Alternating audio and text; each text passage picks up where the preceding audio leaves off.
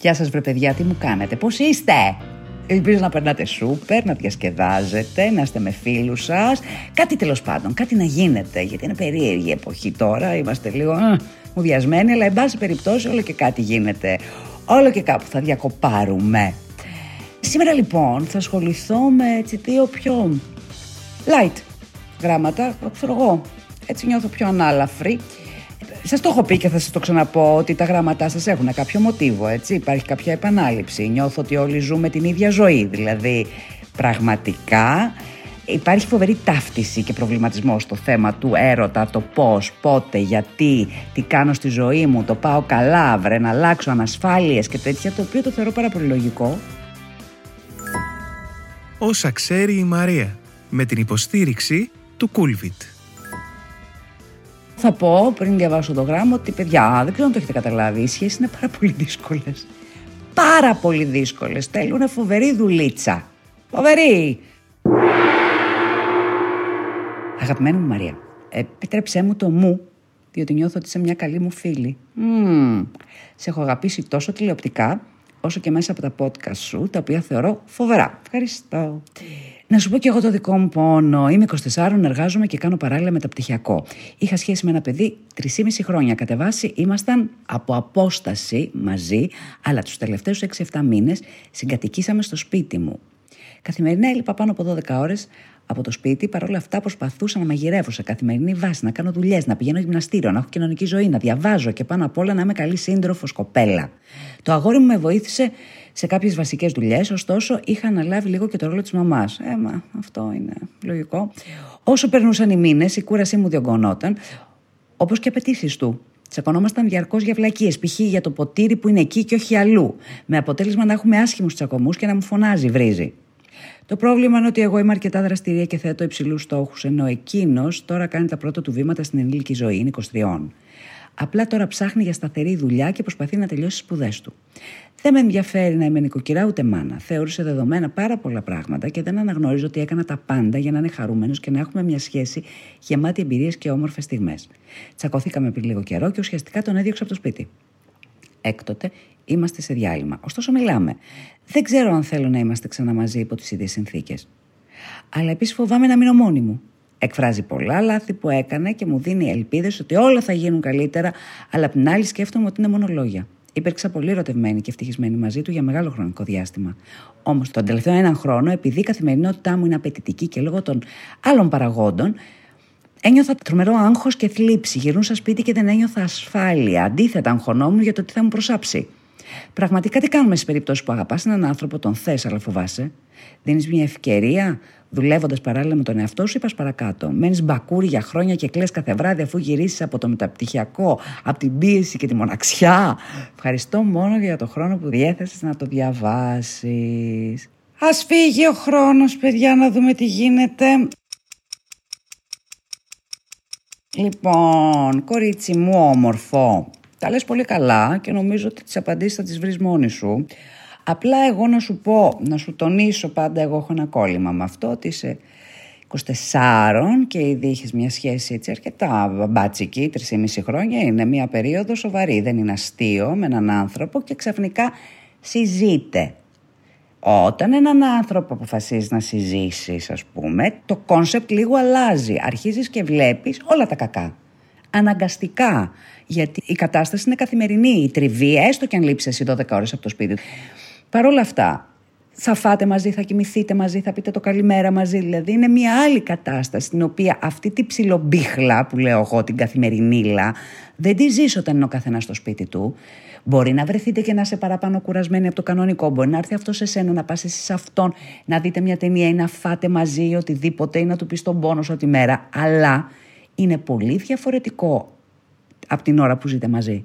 Αρχίζεις και βλέπεις τα χούγια που δεν σ' αρέσουν. Και αυτά που σ' αρέσουν βέβαια, έτσι, γιατί αυτά που σ' αρέσουν προφανώς τα έχεις ήδη δει και είσαι με έναν άνθρωπο τρία χρόνια. Όταν ξαφνικά το μισό χρόνο μένετε μαζί, αρχίζεις και βλέπεις και όλα τα αρνητικά. Το θέμα είναι ότι μπορούν αυτά τα αρνητικά λίγο να τα παραβλέψουμε, να μην σε πειράζουν τόσο πολύ, να συμβιβαστείς. Κανείς δεν είναι τέλειος.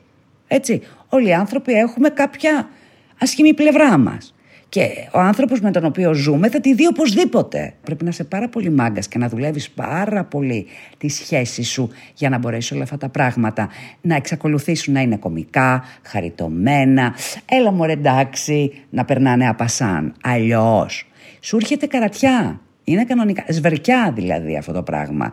Να δουλεύεις όλη μέρα, να έχεις μεταπτυχιακά, να αγχώνεσαι για τη ζωή σου, είσαι 24, που κανονικά θα πρέπει να είσαι και ημιχαλαρή, να το πω. Ημιχαλαρή. Σαφέστατα 24, ας πούμε, έχουν γίνει κάποιες πρώτες σπουδές, σε μεταπτυχιακό, άρα θες να πας παραπάνω, έχεις φιλοδοξίες, δουλεύεις και συγχρόνως, δηλαδή δεν θεωρώ ότι το μεταπτυχιακό είναι μια εύκολη περίοδος. Θεωρώ ότι έχει δουλίτσα. Να έχω και κάποιον να μου πει τι έκανα το ποτήρι. Θα το σπάσω το ποτήρι. Εγώ προσωπικά. Γιατί επειδή λιγάκι σε καταλαβαίνω, γιατί το έχω ακούσει και εγώ αυτό με το ποτήρι κάποια στιγμή, εγώ το σπάσα.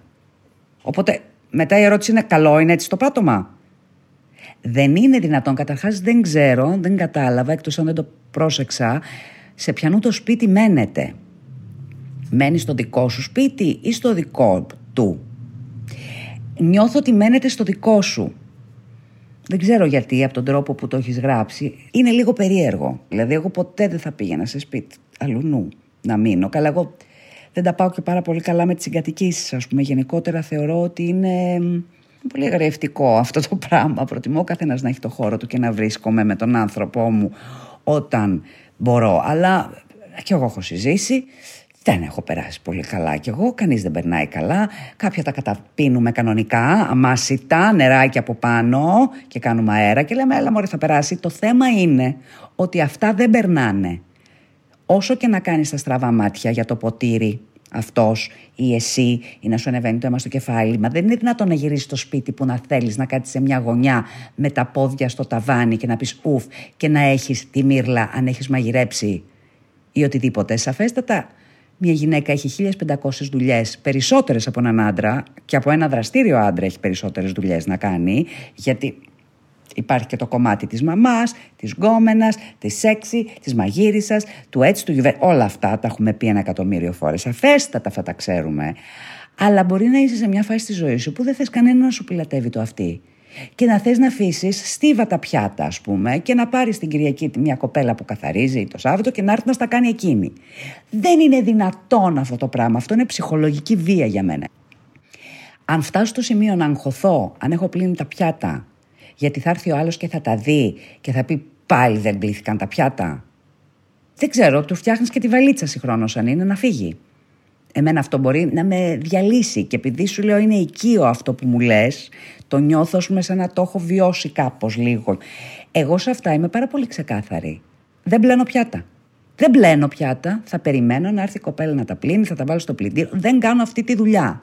Δεν είναι η δουλειά μου αυτή να κάνω την οικοκυρά. Δεν την έκανα ποτέ και δεν θα βάλω έναν άνθρωπο μέσα στο σπίτι που θα μου υποδείξει πώς θα σιδερώσω, πώς θα πλύνω ή πώς θα βάλω σκούπα. Αν έχει τέτοιες φιλοδοξίες, να τις κάνει μόνος του. Επίσης, από ό,τι βλέπω, εσύ έχεις 1500 δουλειές να κάνεις και αυτός ψάχνει τώρα για δουλειά. Προφανώς αυτό λιγάκι, όσο και να το πεις για να του δώσουμε ένα ελαφρυντικό του ανθρώπου και αυτού νου, δεν είναι κάτι εύκολο για έναν άντρα. Του ρίχνεις λίγο έτσι, αυτός είναι 23 από ό,τι καταλαβαίνω. Λοιπόν, ψάχνει τώρα λες για σταθερή δουλειά κτλ. Είναι και λίγο να νιώθει από κάτω. Οπότε μπορεί να μην ξέρει και πώς να το διαχειριστεί όλο αυτό το πράγμα. Δεν είναι και τόσο εύκολο για έναν άντρα, ξέρεις αυτό. Έχεις υπάρξει ερωτευμένη μαζί του, έχεις περάσει ένα μεγάλο χρονικό διάστημα μαζί του και τον τελευταίο χρόνο λες ότι νιώθεις πιεσμένη και άγχος και θλίψη. Δεν υπάρχει κανένας λόγος. Κανένας.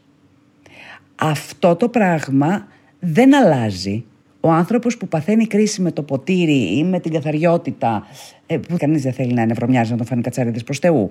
Αλλά θα γυρίσω εγώ τούμπανο, ας πούμε, σπίτι και θα αρχίσω να πλένω πιάτα για να μην τζαντιστεί ο άλλος. Θα το κάνω για μένα, για να είναι το σπίτι μου καθαρό.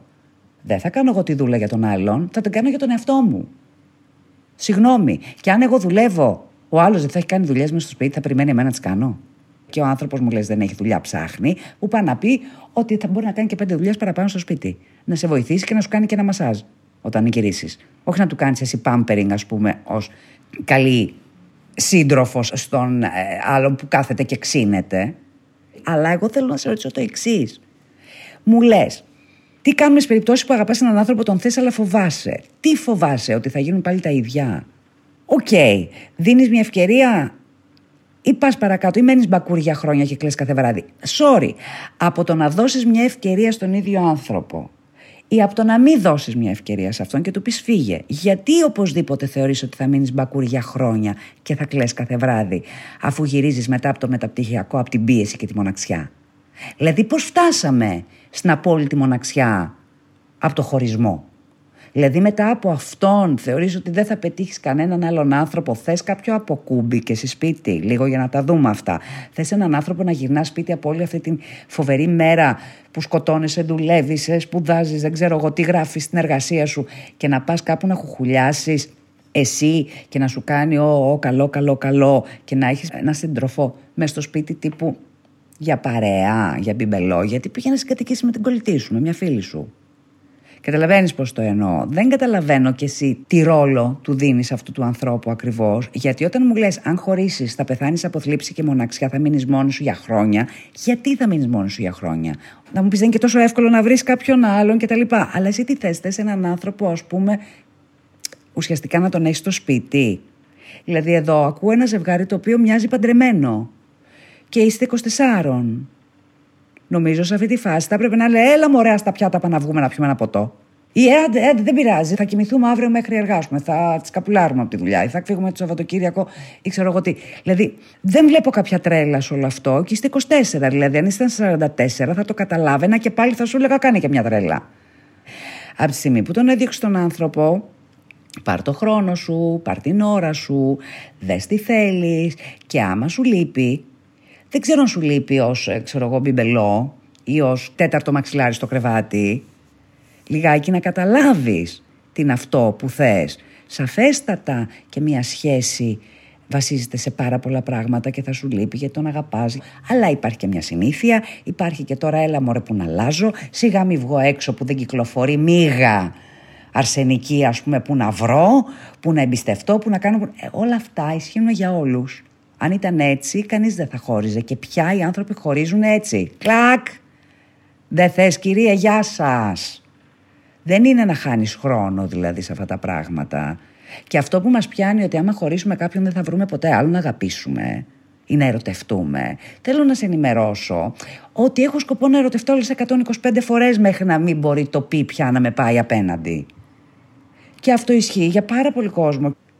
Μέσα σε όλο αυτό δεν, δεν έχω ακούσει κάποιος σεξ εδώ πέρα, δεν διάβασα κάτι για ερωτικές επαφές και δεν διάβασα να μου πεις ότι ναι, αλλά το σεξ είναι τέλειο και όποτε γίνεται.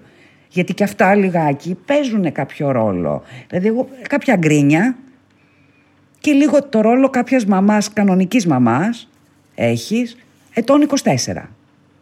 Παιδί μου, Κάνε μου τη χάρη, μην με τρελαίνετε που μου λέτε τέτοια πράγματα σαν να είμαστε ας πούμε 80 χρόνων 60. Δηλαδή, άλλης εποχής το ακούω αυτό. Δηλαδή, πώς να σου πω, εποχή της μαμάς μου, της γιαγιάς μου. Όχι.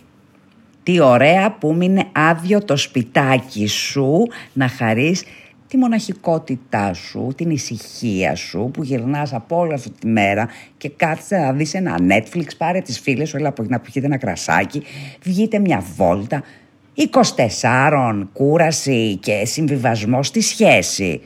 Και αν το κάνεις 24 στα 50, τι θα κάνεις; Σκέψου τα λίγο, κορίτσι μου, ελπίζω να σε βοήθησα όσο περισσότερο μπορούσα και να μην στάμπλεξα περισσότερο, αλλά νομίζω ότι ανησυχείτε πάρα πολύ για το μέλλον σας. Το παρόν σας δεν ανησυχεί κανείς. Να μια ερώτηση που θα ήθελα να κάνω σε όλους. Όλοι ανησυχούν για το μέλλον τους. Το τώρα που ζούνε τι είναι ρε παιδιά, να μην χαρούμε το τώρα. Τι ξέρω εγώ αύριο τι θα γίνει. Όχι παιδί μου, τώρα περνάς καλά, τώρα, τώρα, τώρα. Άσε μετά αν μείνεις μόνη, θα δεις τι θα κάνεις αν μείνεις μόνη. Αχ, πάλι φούντοσα. Εκατό ώρες έχουν περάσει και μιλάω. Ησυχία τώρα, θα πάω παρακάτω. Λοιπόν, καλησπέρα Μαρία. Έχω βρει πρόσφατα το podcast σου και ομολογώ πως με ξάφνιασε θετικά η ενέργειά σου. Μπράβο μου. Θεωρώ ότι η τρέλα που κουβαλάς είναι αντίδοτο στη μιζέρια της καθημερινότητας. Να σε καλά. Με λένε Αλέξανδρο α, και έχω κλείσει πρόσφατα τα 32. Είμαι σε μια φάση της ζωής μου όπου έχω σπουδάσει, έχω μια πολύ καλή δουλειά και ζω μια άνετη ζωή. Δεν έχω οικογένεια όμως.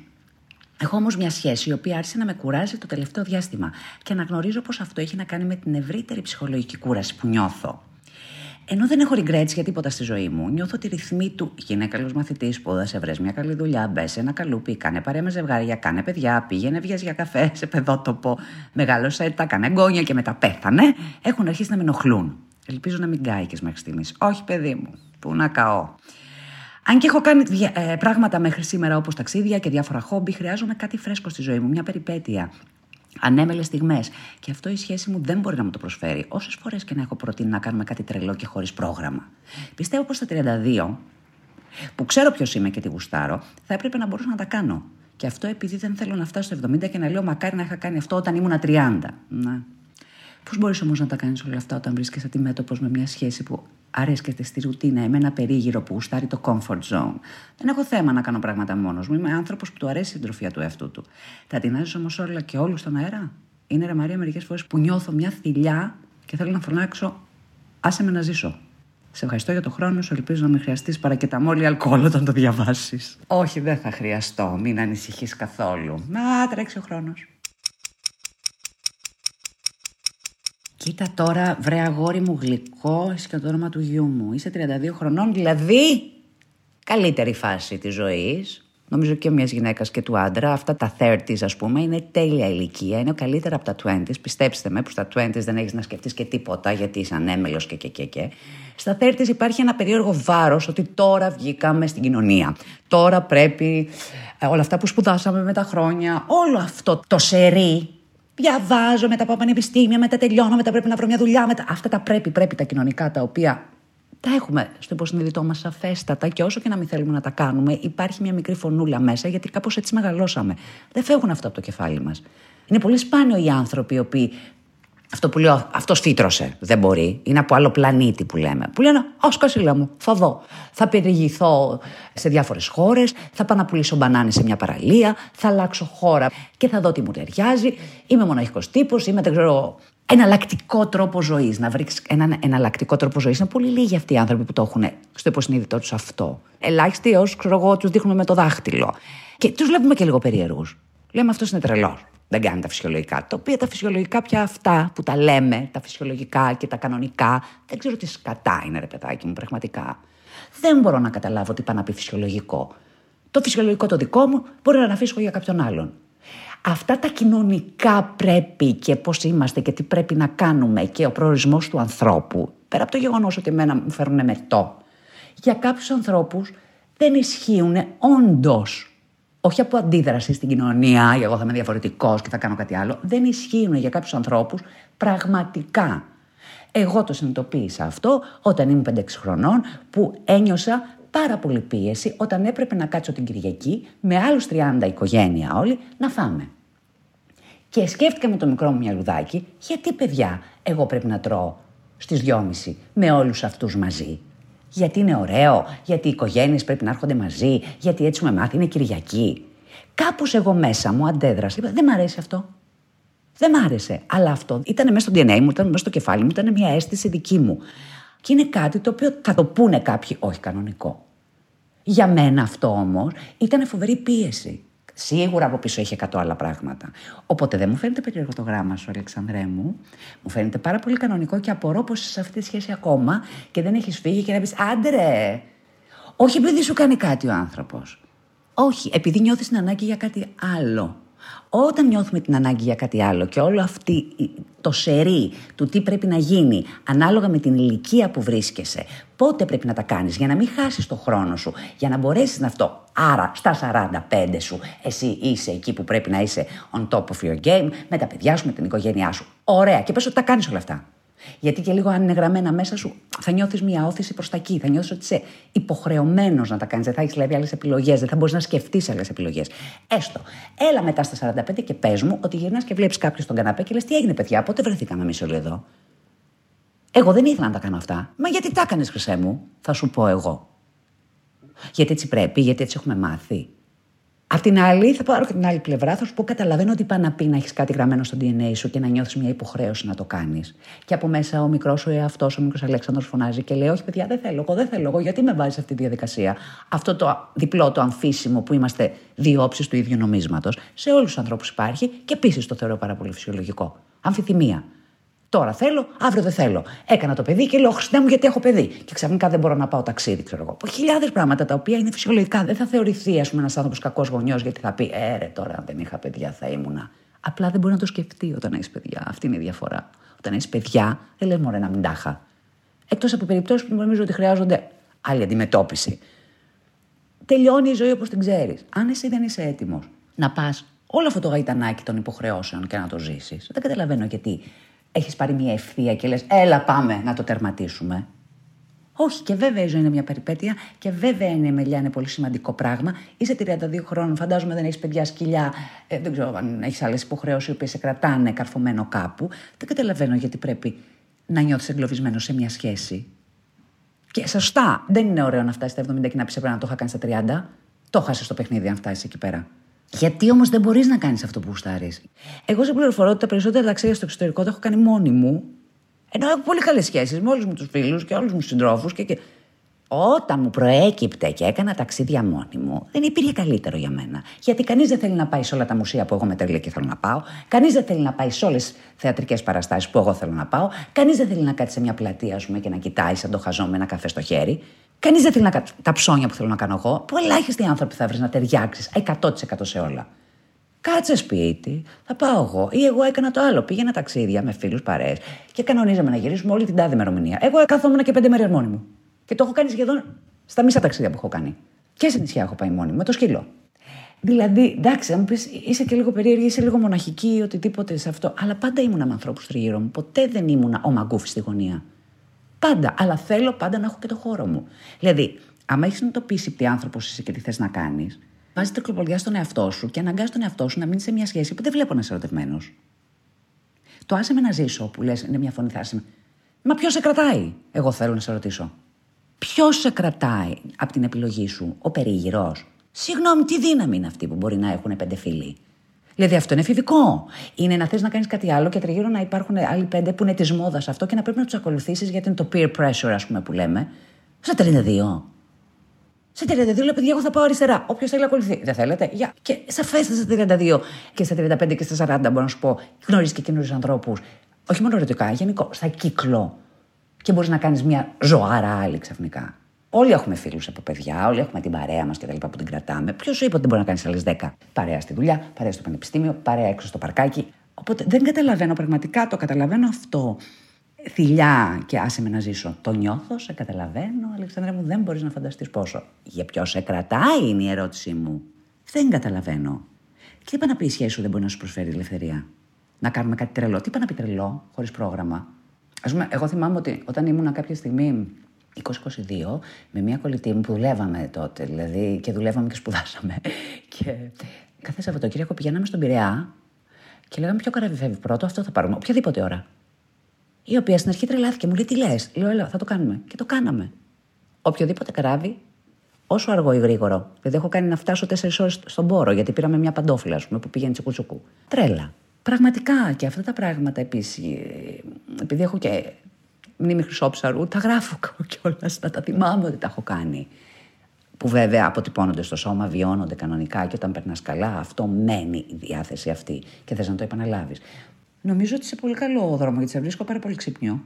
Και σε βλέπω ότι θες να βγεις out of the box, ας πούμε, κανονικά και για κάποιο λόγο νιώθεις ότι κάποιος σε κρατάει. Εγώ θα σου πω ότι δεν σε κρατάει κανείς. Κανείς, απολύτως. Και δεν είναι ανάγκη να σπάσεις τη σχέση από αριστερά-δεξιά με όλους τους ανθρώπους και να κάνεις το δικό σου να το κάνεις έχοντας πλήρη επίγνωση ότι παιδιά θέλω να κάνω αυτό. Είναι κανείς μέσα; Όχι, οκ, εγώ θα το κάνω.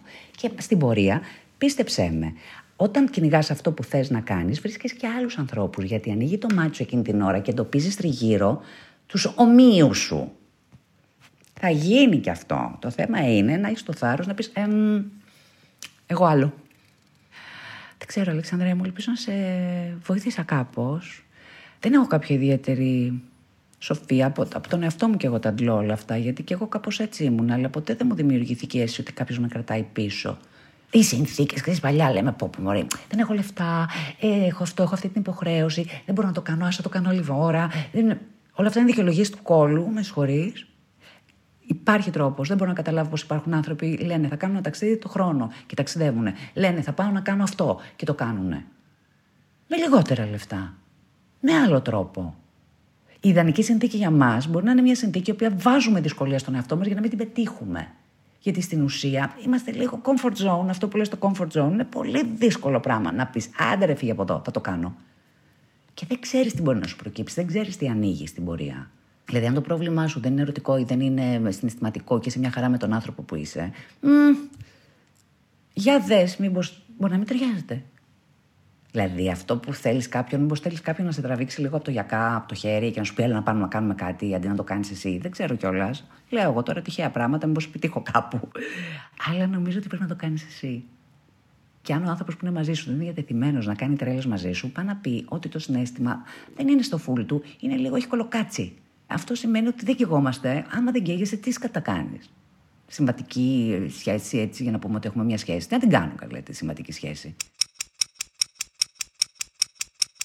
Παιδιά μου, τελειώνουν οι χρόνοι. Σήμερα το πήγα πολύ δηλαδή δυνατά, πολύ δύσκολα τα πράγματα.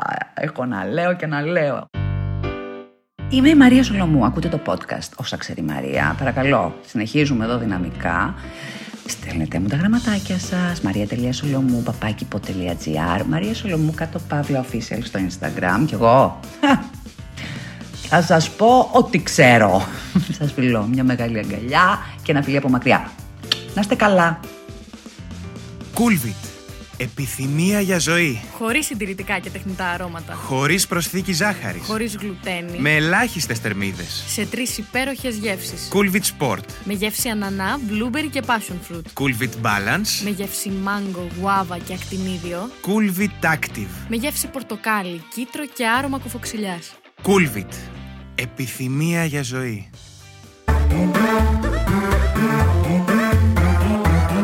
pod.gr. Το καλό να ακούγεται.